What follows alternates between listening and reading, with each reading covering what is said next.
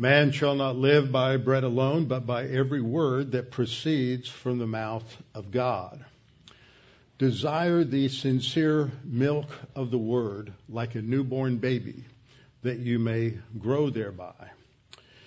His divine power has given to us everything pertaining to life and godliness through the knowledge of the one who called us by glory and virtue by which has been given to us exceedingly great and precious promises that we may be partakers of the divine nature, having escaped the corruption that is in the world through lust. As we come together to open God's Word this morning, let's pray and ask God's blessing on our study this morning. Our Father, we are so thankful that we have your Word. Scripture declares it is a lamp unto our feet and a light unto our path. It illuminates our path. It illuminates the direction in which we are going, provides us that guidance, the way in which we should think, the way in which we should evaluate the issues of life, and the way in which we should order our priorities that we may fulfill our mission as believers in the Lord Jesus Christ, members of his body and in this church age fulfill that mission proclaiming the message of the gospel. Father, we thank you that we have your word, and now as we study it, open our eyes to its truth that we may come to a greater understanding of who you are, who we are, what you have provided for us, and how we are to live. We pray this in Christ's name. Amen. All right, open your Bibles with me to Ephesians chapter 4. Ephesians chapter 4, and we're going to have a uh, flyover this morning, a summary of what's coming up in the next section. If you remember, we divided uh, Ephesians into three sections. The first section is the first three chapters from Ephesians 1 1 down through the end of Ephesians chapter 3.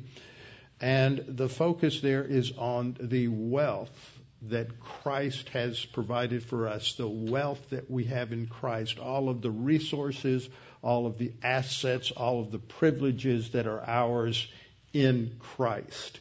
And many refer to this as the doctrinal section of the epistle. And what that means is that this is the instructional section, although all of it is instructional, but it is talking about something a little more abstract. And then Paul comes down to Ephesians chapter 4, and he begins to talk about application. He begins to talk about how we should live in light of what we have and who we are in Christ.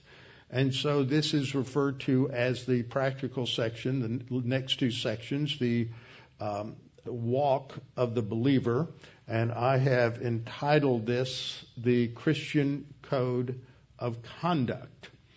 And we will look at a number of things as we go through this, but this describes how the believer is expected to think and to live in light of our new identity in Christ, our new position in Christ, and all that has been provided for us in Christ. So as he we begin chapter 4, Paul transitions to talking about the implications of those assets on how we are to live individually and also on the corporate life of the believer in the body of Christ. And so we understand uh, that this is not something we implement by our own strength and by our own power and by our own ability, but we are to be strengthened by God the Holy Spirit, as Paul prayed at the end of chapter 3, that we would be strengthened according to the, his riches in glory and strengthened by might through his Spirit in the inner man. And so now he is talking about the ways in which we should be strengthened and the lifestyle of the believer. Now, the first verse, as we've covered in the last two lessons, because we were doing our survey and reminder of everything we covered in the first three cha- chapters begins with a therefore. And every time you see a therefore, you need to ask, what is that therefore? I see several of you are able to uh, lip sync that as I say that. That's good. Now you've learned it. That's the point of repetition. So we know that this is a conclusion, and although when you read the commentaries and you read various people, they try to make it a conclusion from either the last two verses of chapter 3 or the last six or seven verses of chapter 3, but in fact, it is a conclusion from all that we have learned in the first three chapters. It is not to be restricted to just a single thing because he is developing the implications of everything. There are a tremendous number of connections between the first three chapters and what we are challenged to do in the um, in the last three chapters. First thing I want to kind of mention in terms of an overview, uh, two things. First of all, what we find in this section is a number of commands, a number of imperative mood verbs. That means a verb that is focused on challenging us to a certain standard, to live a certain way. And we see this um, uh, throughout this. A simple thing to do is just to analyze how many imperative verbs there are. Uh, this is typical of Paul in some of his epistles. The first part of the epistle, he tells us all that God, at, through Christ, has done for us. And then in the last part, he tells us what the implications are. Now, this tells us that the way in which the average church and the average believer thinks about application today uh, is not in sync with the Word of God because what you find as the trend in most churches today is topical messages that focus on five ways to do this or six ways to have a happy marriage or seven ways to raise your kids or nine ways to destroy your spiritual life or something like that. And all that's guaranteed to do is to make you and keep you an infant believer because that touches on whatever the pastor seems to think is significant at that particular time. And it has always struck me that the homiletics professors at seminaries have a great deal of arrogance. And I say that because I was astounded in one of my introductory homiletics classes. For those of you who don't know, homiletics is the study of preaching. And the professor commented that what he would do, and he had this sanctimonious voice, on, on Saturday night, he would literally walk in through the congregation, through the auditorium. He knew where everybody sat, and he would pray for each family and what their needs are. What I've discovered through my 40 years is I don't have a clue what you're going through. Some of you I know a little bit more than others, but generally I don't any more than you know that much about me. The inner struggles that we have in our spiritual life are mostly between us and the Lord, and we just don't know those things. And then the same uh, professor would say, so I try to pick application points in my message that fit what these families are going through. And I thought, well, you don't know what they're going through. How can you really do that?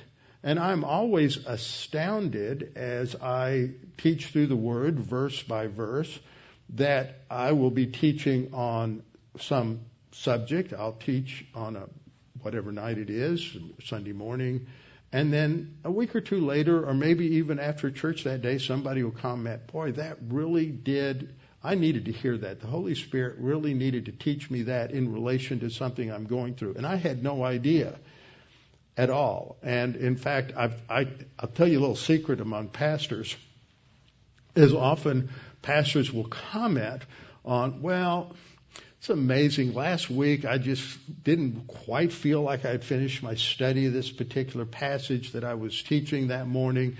And when I finished, I just didn't feel like I was that confident when I was teaching, and and I would just had an off day.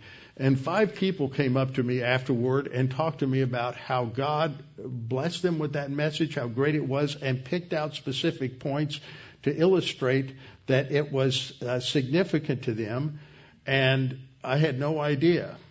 And I've learned that whatever I do, God uses it in ways I have no idea about.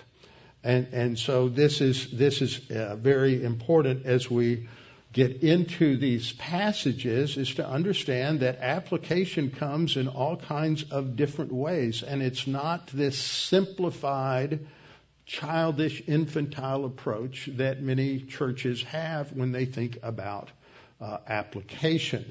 And so um, Paul often ta- starts off with uh, more what we would call doctrinal, theological teaching topics, and then in the last part, he will talk about what we should do in light of that. For example, in Romans, uh, the imperative mood is used 62 times, but 13 of those are in the first 11 chapters.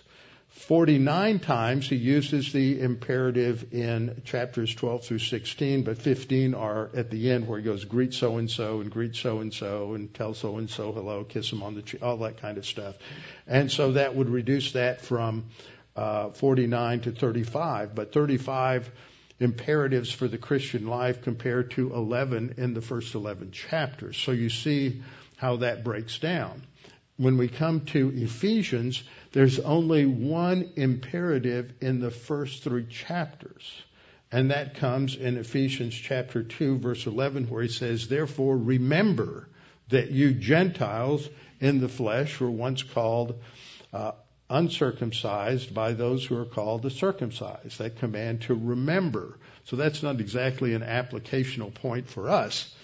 Uh, but when we get into the second part, there are uh, 40 imperatives in the last three chapters, 40 compared to one. The comparatives are do this, do that, do this, do that. And so we understand that, that there's a lot of commands there, but that's almost a superficial way of looking at it because there are other ways to express a command when you get into Greek. For example, in this first verse it says, uh, I beseech you to do something.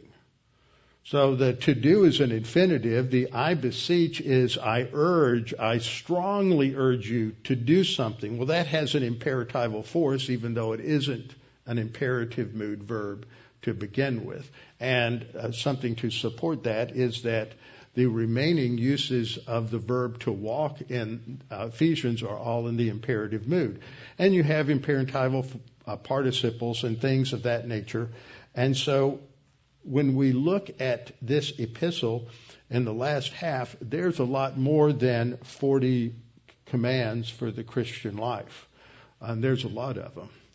And some people I have heard recently, which is somewhat disturbing, is that there are those within so-called doctrinal churches that are teaching, well, if you emphasize all these commands, that's not being grace oriented.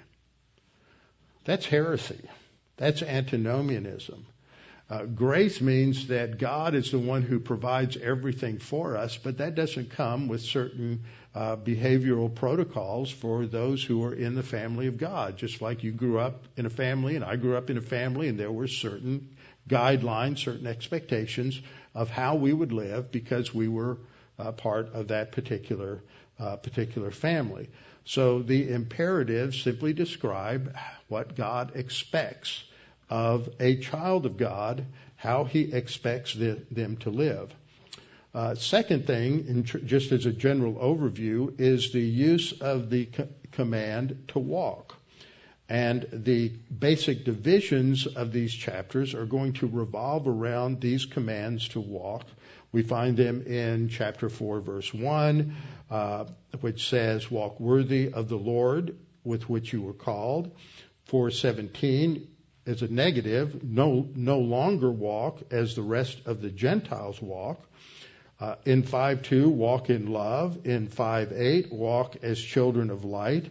In 5.15, walk as wise. And so we see that this concept of walking is one of Paul's favorite metaphors for describing the Christian life, the Christian code of conduct. Uh, some ways, some translations will translate it as conduct yourselves this way. Others will say, live your life this way, because that's the idea. And uh, one of the things that should come to our mind is that in many other passages you have commands such as uh, walk in the light, uh, walk by the Spirit, uh, walk in truth. All of these are describing the same kind of thing that Paul is describing here as he's summarizing uh, the standards for living the uh, Christian life. Now, I have divided this uh, up according to the, this structure, the commands to walk, and there are 12 paragraphs in chapters four, chapter 4 1 through 6 9. And so we're just going to basically, no pun intended, walk our way uh, through these sections of Ephesians so we get an overview, sort of a map of where Paul is headed with this, and we can uh, th- think through this. So we begin with Ephesians chapter 4, verses 1 through 6. That is the introduction to the section where he is focusing on the basic command to keep the unity of the Spirit in the bond of peace. That's at the end of verse 3. And then he talks about that which we all have in unity. That, that we, there is going one body, one spirit, we were called in one hope of our calling. It doesn't matter if it's Jew or Gentile. Remember, that's the background from chapter 2, is that there, prior to the day of Pentecost, there were the Gentiles who were the uncircumcised, and there's the uh, Jews who are circumcised and under the Abrahamic covenant, and now they are together, the uh, Mosaic covenant has been abolished by the work of Christ on the cross so that there's no more barrier between Jew and Gentile. They are now united in peace and reconciled together uh, to God. And so when he gets to chapter 4 and we read, there's one body, one spirit, uh, you should be thinking in terms of there is one body for Jew and Gentile. There's one spirit for Jew and Gentile. Uh, there's one hope of your calling for Jew and Gentile, one Lord, one faith. You get the point. That it is, there's no more uh, distinction. And as I pointed out last time, the only legitimate ethnic distinction that God made, that has been made in history was the one God made in Genesis chapter 12, verses 1 through 3, when God called out Abraham to uh, give a distinct mission to him and his descendants in the Abrahamic covenant, and then the guidelines for how they should live were given to the nation in the Mosaic law, the Mosaic covenant, starting in uh, Exodus chapter 20. And so this, this was a standard, and it distinguished between Jew and Gentile. But when Christ abolished that, and you now have unity in Christ, there's no basis for not only that one legitimate ethnic distinction, but that, that means that all other man-made ethnic distinctions usually goes by the term of racism, which is overused, abused, and misused today. But in any time that we as believers are making an issue for whatever reason uh, that relates to a person's uh, skin color, relates to their subculture, relates to their ethnicity, anything where there are divisions based on those things has no place whatsoever in the body of Christ. Uh, neither are we to make distinctions between Jew and Gent, I mean between male and female or between slave and free, because all of us are one in the body of Christ. Now we have different roles. Uh, there are different roles for those who are men and those who are women as God has outlined in the scripture, but that does not mean there is an inherent distinction or uh, one is superior and the other inferior. So Paul begins this with this emphasis on unity, and he, uh, the command is to walk uh, worthy of the calling with which you are called. So as we look at that, we're going to have to analyze a number of different words. What does he mean exactly by walk worthy? And that really has the idea of setting an extremely high standard. We are to walk in a manner that reflects our gratitude and our appreciation for all that God has given us and who we are, our new identity in Christ. And the idea of the calling, what exactly is that? And I will do a little study on that, but the idea of the calling is a, it has a use in English and a use in, in uh, Greek as well and in Scripture the old, the old King James translated a vocation. Now that's a term that really got muddled up in church history.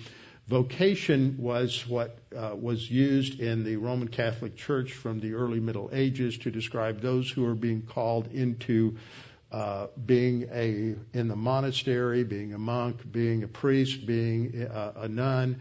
That was their vocation. Nobody else, else had a vocation. Uh, Martin Luther came along and said, no, that's wrong. Everybody has a calling. Everybody has a vocation, a mission in the body of Christ. And so there's that emphasis that this is our, our vocation. Every believer has been called, and as such, there is a protocol, a standard for that calling. It's something like a profession. Now, there aren't that many professions. There are more now than they were when I was in university when I entered the teaching profession, we had a I had a professor who made a big deal about that, and at that time I think there were only about 22 or 23 professions, and there are strict guidelines for what makes a profession a profession and not just a career.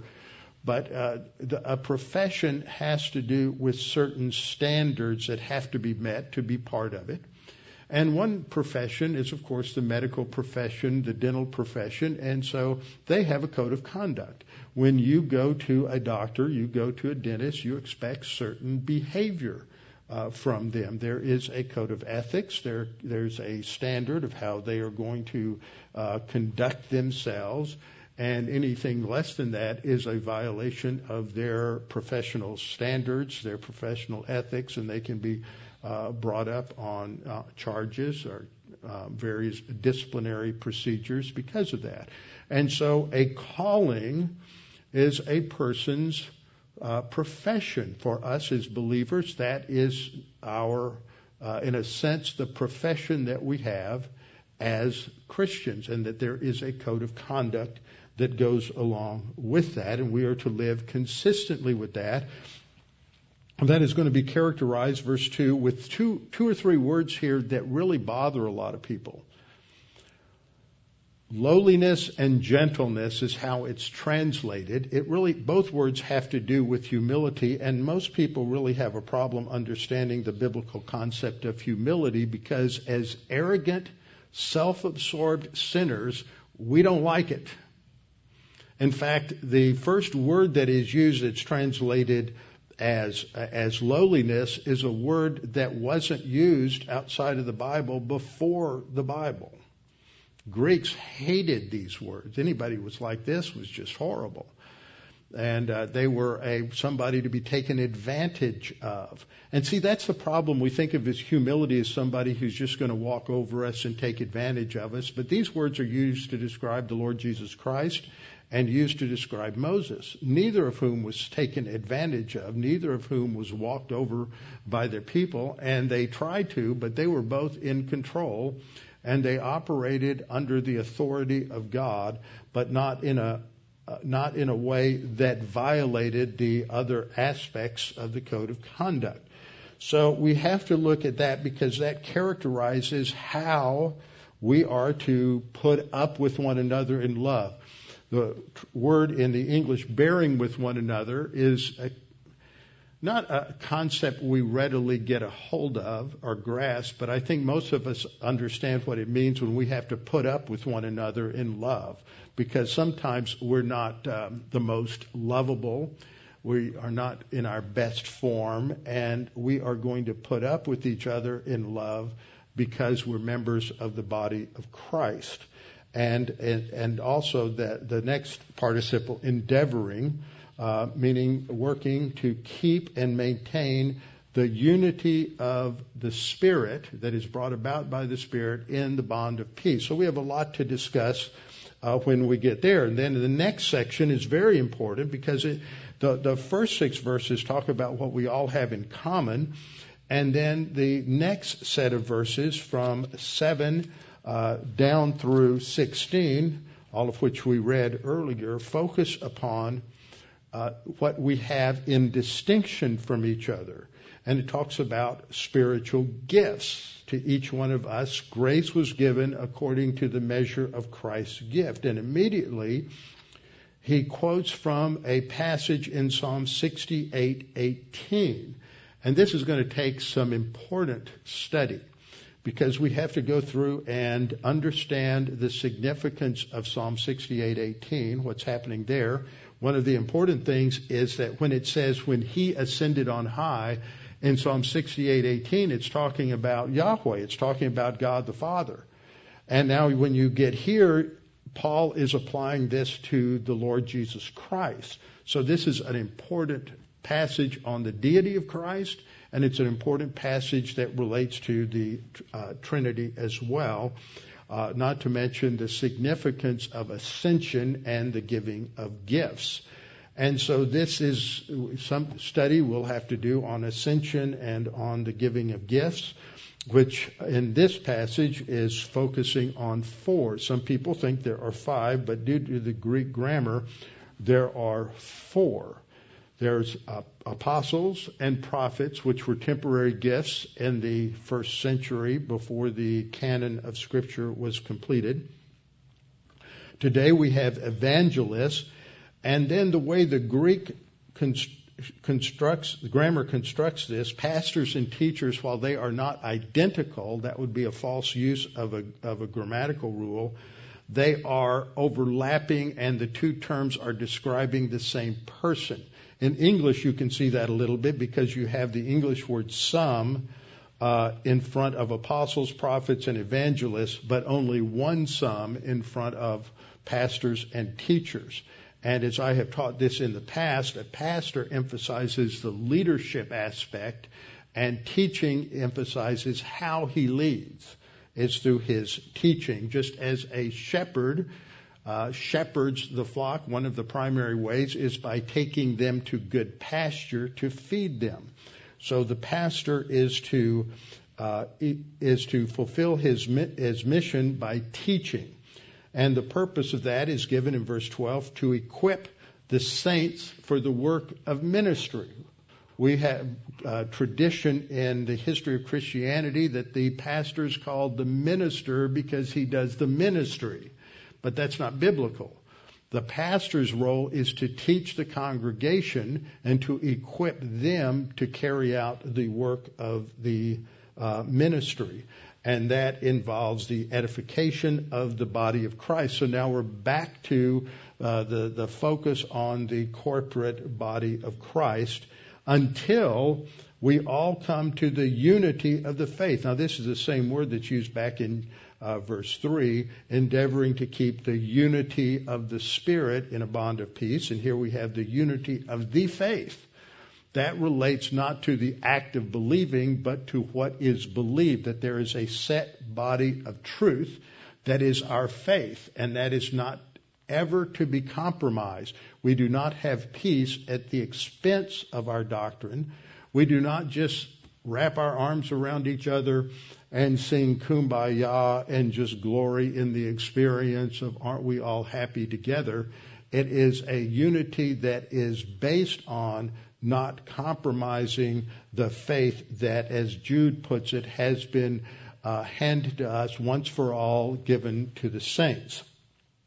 And the purpose of this is that we should no longer be babies. It's a Greek word emphasizing uh, little untrained children who are tossed like uh, waves by the wind, carried about by every wind of doctrine. That produces a lack of unity.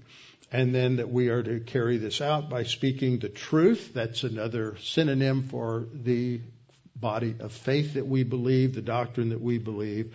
And by learning that and applying it, we are able to grow up and mature in Christ. Now, this takes us then to the next division that we are to put on the new man. Now, I have phrased this in a positive way, but the way Paul puts it is a negative. He says you're not to walk like the Gentiles anymore. In other words, we all know how non Christians live, what characterizes the life of non Christians. And we are not to let that influence our conduct and how we live. We are to be different. Now, we have to be careful there because there are some people who go into various modes of legalism at that point. I could tell a very long story at this point. I'll cut it down quite a bit. But the first church that I ever went to to candidate for pastor was a Cajun church in southern Louisiana in Opelousas, the heart of Cajun country. And I went there and I met with the deacons and they they apparently had several questions they wanted to ask me. It's interesting. I don't know if you remember. Uh, there was a song called uh, Amos Moses. Jerry Reed sang it, and it was about this Cajun, and his left arm was gone clean up to the elbow because a gator got him. Well, he was one of the deacons, and he didn't speak English real well, so his his he could understand it, but he couldn't speak. But so his son would translate into Cajun French all this dialogue that was that was going on. But their first question was, "What's your philosophy of ministry?" And so I covered that, and we talked about that for five or ten minutes. But the second question was, would I preach against smoking, drinking, and dancing? And I explained why that was not biblical. And I said, Why do you think I should do that? He said, Well, nearly everybody here is a Roman Catholic, and they just do whatever they want to do and live just like the, the world. And so we want to distinguish ourselves from them. And so we, we aren't going to do anything that they do. Now that's legalism. And uh, so we discussed that for about an hour and a half and then decided that um, uh, that that we would wrap up our discussion, and then I spoke the next Sunday morning and Sunday night and went home. Truly, actually, got out of my car at that little uh, rest area that just this side of the Sabine River, got down on my hands and knees and kissed the soil of Texas. I was so glad to be home. So that's taking it to a legalistic conclusion. But we are not to live like the rest of the Gentiles walk, like they conduct their lives in the emptiness of their mind. Now, this section from 417 to 432 is, again, one of the most significant sections in the scripture on the spiritual life and in the topic of sanctification. We would connect this to for example, John chapter 15, our Lord's discourse on abiding in Him. Uh, Galatians 5:16 down to the end of the chapter, walking by the Spirit, and much that is in uh, the epistle of First John. These are the bedrock passages, along with Romans 6 through 8 on the spiritual life. And it is, uh, in some ways, difficult because of the Greek grammar, but it is quite important to understand these things. And he talks about the fact that we have put on the new man, which is everything that we are in terms of our identity in Christ, and that we are to put off the old man, which isn't the sin nature. Many people taught that, that the old man was the old sin nature, but the old man is our identity in all that we were before we were saved we have it's the uh, the whole idea is uh, imagery is taking off a set of clothes and putting on another set of clothes and that we are ultimately to be verse 23 renewed in the spirit of our mind and that means thinking so the spiritual life doesn't begin with following a, a, set of external behavioral standards that you do this and you don't do this and uh, don't smoke, drink, or chew, or go with those that do. It is changing the way you think.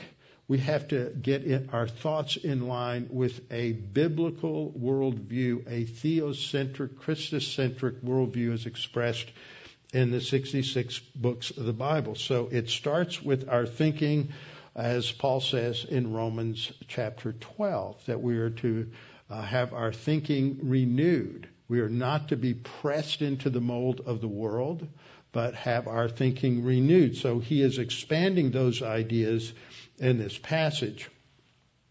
And then we get down to the uh, next section, which is really walking in a way that does not grieve the Holy Spirit. And this is in Ephesians chapter 4, verses 25 uh, to 32, which is which has uh, about 11 or 12 commands in it. It is a, an intense passage. It starts off, put away lying, speak truth with your neighbor, be angry and don't sin. Two different commands there. Uh, don't give place to the devil. Uh, don't steal any longer. Uh, work with your hands. Uh, let no corrupt word come out of your mouth. Uh, do not grieve the Holy Spirit of God. Uh, put aside all bitterness, wrath, anger, uh, clamor, and evil speaking, and put away all of this with all malice. And be kind to one another, uh, ten, uh, tenderhearted, forgiving one another, even as God in Christ forgave you. So that is a, a summary of key standards for the spiritual life, and we'll walk our way through them. Unfortunately, I've, always said the chapter division is in a, a bad spot because I think verse 1 really goes with verse 32. Therefore, be imitators of God. We were just told that we are to forgive one another even as God in Christ for, forgave you. Therefore, be imitators of God. We are to forgive one another. So we have to deal with those those topics that are so hard for contemporary American Christians to deal with, and that is humility and uh, lowliness and gentleness, all of that word group, and then it ends with uh, forgiving one another. And the word here isn't the word aphiemi, which indicates more the act of forgiveness, but it's the word charizomai, which emphasizes the motivation of the forgiveness. Both words are used in banking to refer to the eradication of a debt. And that takes us to Colossians 2, that uh, the certificate of debt was nailed to the cross so that that is e- eradicated. Christ paid the penalty. And then we come to the uh, next section, verses uh, 1 through 8, that we are to walk in love. Actually, it begins in verse 2. And walk in love as Christ also loved us and gave himself for us. So the pattern all through this is we're to live on the basis of the example of Christ. How we're for, how God forgave us uh, as Christ died for our sins, and now uh, this is a pattern for walking in love, and that involves putting aside again certain uh, activities, mental attitudes, and that all of these, such as fornication and uncleanness and covetousness, which Paul identifies as idolatry over in Colossians 3, that not, this shouldn't even be named among us. In other words, it shouldn't characterize anybody's life uh, that is in the body of Christ. And then he says, For this you know that no fornic- fornicator, unclean person, covetous man who is an idolater has an inheritance in the kingdom of God in Christ. So there we're going to have to deal with this whole issue of what does that mean? And unfortunately, there are too many people who think inheriting the kingdom is equivalent to getting into heaven when you die. And it is not. And that is very important to understand because uh, if if it does, if we look at all the passages that talk about that, 1 Corinthians chapter 6, uh, Galatians chapter 5 talk about if you practice these things, if you commit these sins, then you won't have a, an inheritance in the kingdom. Then that would mean that salvation was by works. And because you have a lot of uh, sins listed there, such as homosexuality, pedophilia, different things like that, that a lot of these legalistic Christian groups make, make that a condition of salvation, and they say some of the most egregious, horrible things and go to war against all of the homosexuals and lesbians and uh, everything else. Now, the Bible is very clear that those are sins but they can't keep you from being saved. No sin can keep us from being saved because Christ paid the penalty for every single sin. And so we don't isolate any particular sin as being more egregious or hindering our salvation than any other sin, but all sins will indeed have some, some consequences either here or at the judgment seat of Christ. Not that they are mentioned there, the sins are paid for, but they will um, if, if we're involved in certain sins, then we're certainly not growing in the Lord and we're not carrying out our ministry. And so it's going to limit that which is produced that is rewardable. So we'll get into that. And then we come to the next section, starting in verse 9, where we are to walk in the light. And this is uh, really starts in 8b and uh, takes us through uh, verse 14 and we are to walk as children of light. And Paul starts verse 8 by saying, For you were once darkness, but now you are light in the Lord. That's our position. Walk as children of light, that's our practice. Now, a lot of Christians are, are in the position of being a child of light, but they're not practicing it. So they're living as if they are walking in darkness, walking in sin. And so the scriptures make it clear that these sins are all paid for.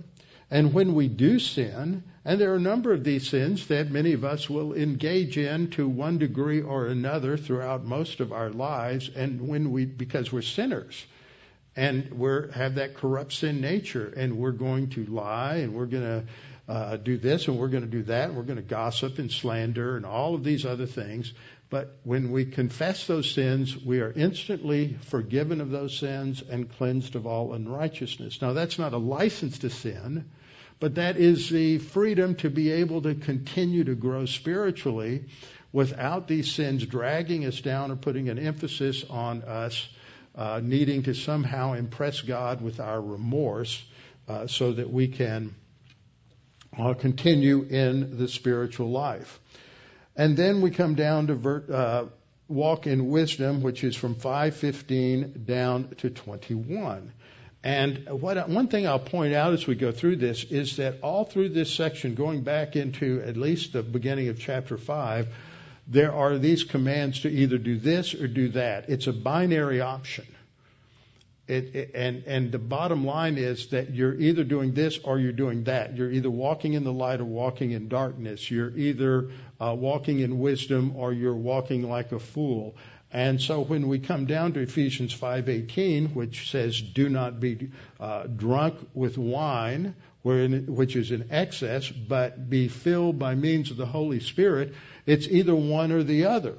Uh, you, you have it characterizes certain lifestyle, and as I pointed out many times, the being drunk with wine isn't talking about just drinking wine and getting drunk in isolation. But in the background in Ephesus, you had the worship of the god of wine, Dionysius, and the way in which you became uh, unified with the spirit of Dionysius was you went out and you went up into the uh, hills and the groves and you got drunk on wine and you would uh, the Maenads who were the priestesses would dance and whirl until they got in a, some kind of ecstatic drunken state. And then the spirit of Dionysius would speak through them and so wine in the worship of Dionysius was a means to being unified with God, and in contrast, we are to be filled by means of the Spirit. We don't get more of the Spirit. He fills us with something, and we get that from Colossians 3, uh, 3.16, that we are to let the Word of Christ richly dwell within us, because the consequences of those two things are the same. And this is what is identified uh, starting in uh, verse, really, actually, verse 19, where it emphasizes speaking to one another in psalms and hymns and spiritual songs, singing, making melody in your heart to the Lord, being grat- grateful to God, giving thanks for all things to the Lord, and submitting to one another in the fear of God. Those are the same results you have following the, the, letting the word of Christ richly dwell within you over in Colossians chapter 3. So being filled by the Spirit, filled with what? the Word of God. So you see, as you see many places in Scripture, that, that combination of the Spirit of God plus the Word of God is the key to spiritual growth. And then it's going to result in a change in home life. And so we have the introduction in chapter 5, verses 22 to 33, is the consequences for wives and to husbands. One of the key words that's used 10 times in Ephesians is the word love a word that is first used in relation to God, but is also used in relation to believer to believer. Wives, uh, wives are not commanded to love their husbands. Husbands are three times commanded to love their wife in this section.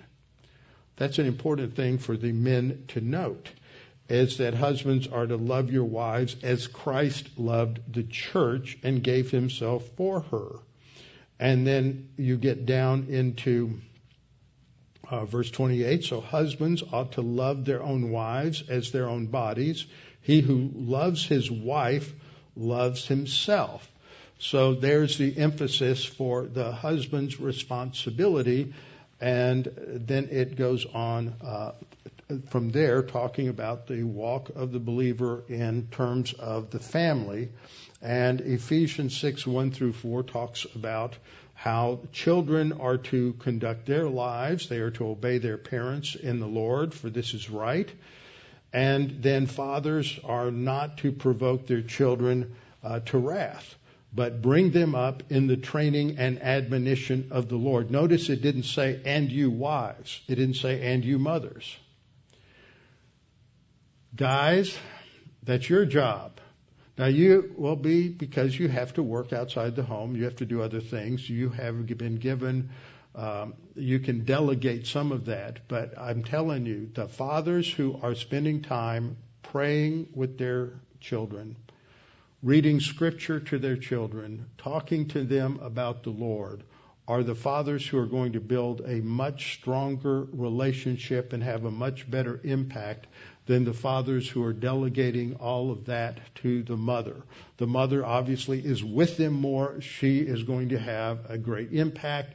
But fathers in our culture need to reverse course in this particular area and spend a lot more time uh, in that area. And then the last section is going to deal with the relationship of servants or slaves actually to their masters and their relationship to the Lord and that will take us down to verse 9. Again, bondservants or slaves are to be obedient to their masters with fear and trembling in sincerity of heart. Now we can apply that to employee employer relationships, to a lot of other relationships.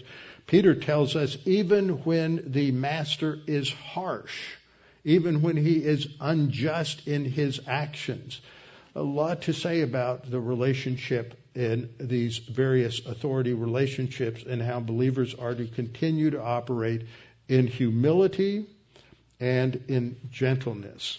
So this describes the Christian life. And then when, by the time we get there, we will not have far to go to go cover the last short section from 610 down to 620, which deals with the warfare of, of the believer. So this is a tough section because Paul steps on everybody's toes. God steps on everybody's toes in his word. And I'm not picking on anybody because the Holy Spirit does a pretty good job of that uh, for me.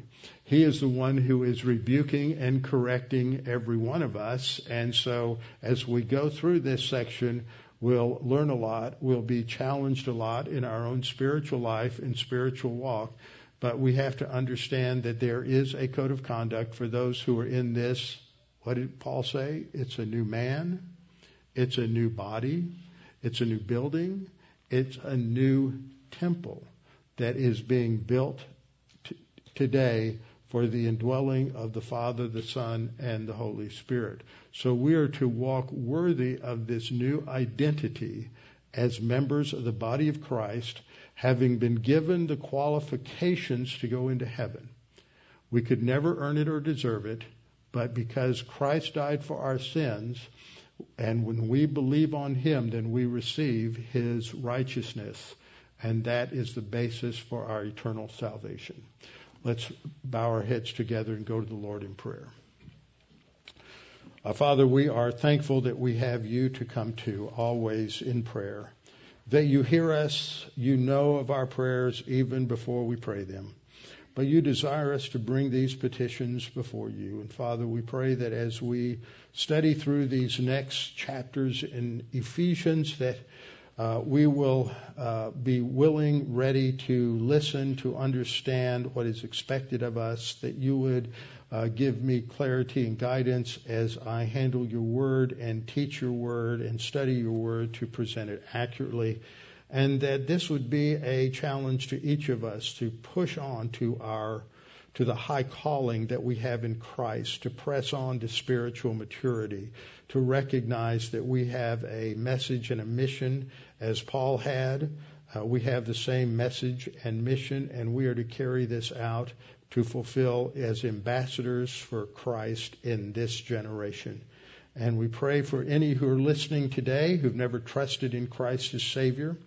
We pray that you would help them to understand that God the Holy Spirit would make it very clear it's not up to them, it's not based on their behavior, it's not based on what they do or what they haven't done, uh, it's not negated by what they've done or what they haven't done. It's all based on what Christ did on the cross and just accepting that free gift of salvation, believing in Him and Him alone, and having eternal life. And we pray that you would uh, make this clear to the unbelievers who listen. And we pray this in Christ's name. Amen.